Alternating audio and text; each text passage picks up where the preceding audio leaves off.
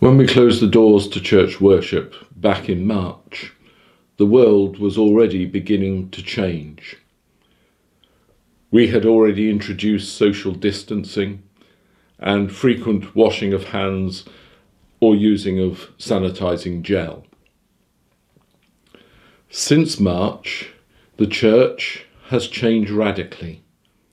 We've changed in this parish, in this benefice, in this deanery, in this diocese. We have been searching for the past few weeks for ways to continue to be faithful to our calling, to be faithful to Christ in his commandment that we should continue to meet together, to break bread, and to pray.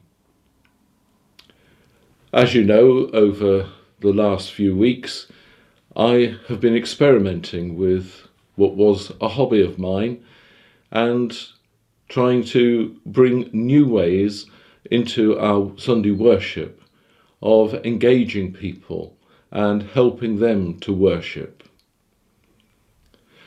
The other week, one of my very clever sons, I find that every parent has at least one very clever son or daughter.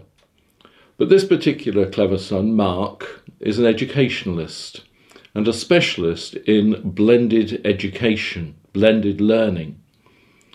And he happened to watch one of the services that I had put together for a Sunday morning. And he said to me, It's almost as though you're trying to do blended worship, which was a term I hadn't thought of before. However, I had a chat to Mrs. Gardner's very clever son, Stephen and together we sat and talked about what blended worship might mean. That led to a three way conversation on Zoom with Mark, Stephen, and myself. And the word curation came out that the leader of worship is a curator, somebody who pulls together the various strands. And yet, our Church of England way has traditionally been that the vicar does it all. But in the last hundred years or so, things have changed gradually, slowly.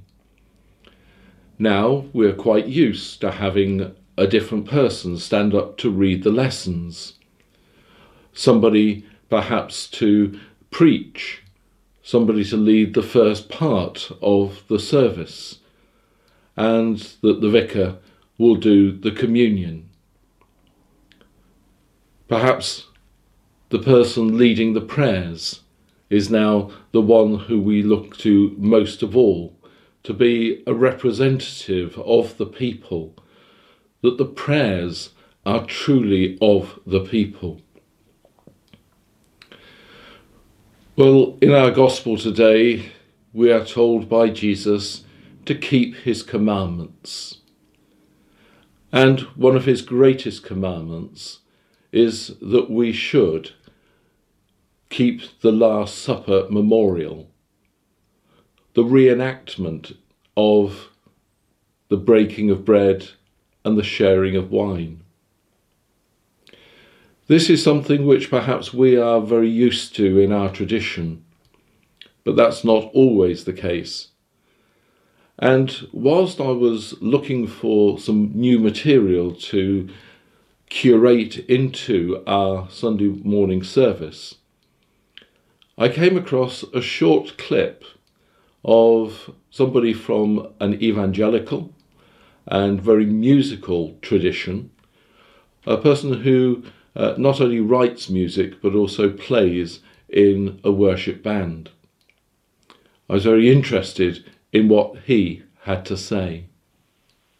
In some contexts, we've almost forgotten that communion is part of worship. It's like a tag on thing. I don't know if you've ever been in a in a worship band where you've gone, oh, it's communion this week. Oh, we can't do so many songs. As if it's this sort of intrusion into our worship time actually, in my mind, communion is the one act of worship that Jesus said, do this in worship. And there's, we've sometimes lost that sense of encounter again in communion, as if all we're doing is remembering it. And we are happy to say we'll encounter God in our songs, but we don't think that we might encounter God in bread and wine. Whereas actually, look at the story of Emmaus. He, he breaks the bread and suddenly they realize who he is.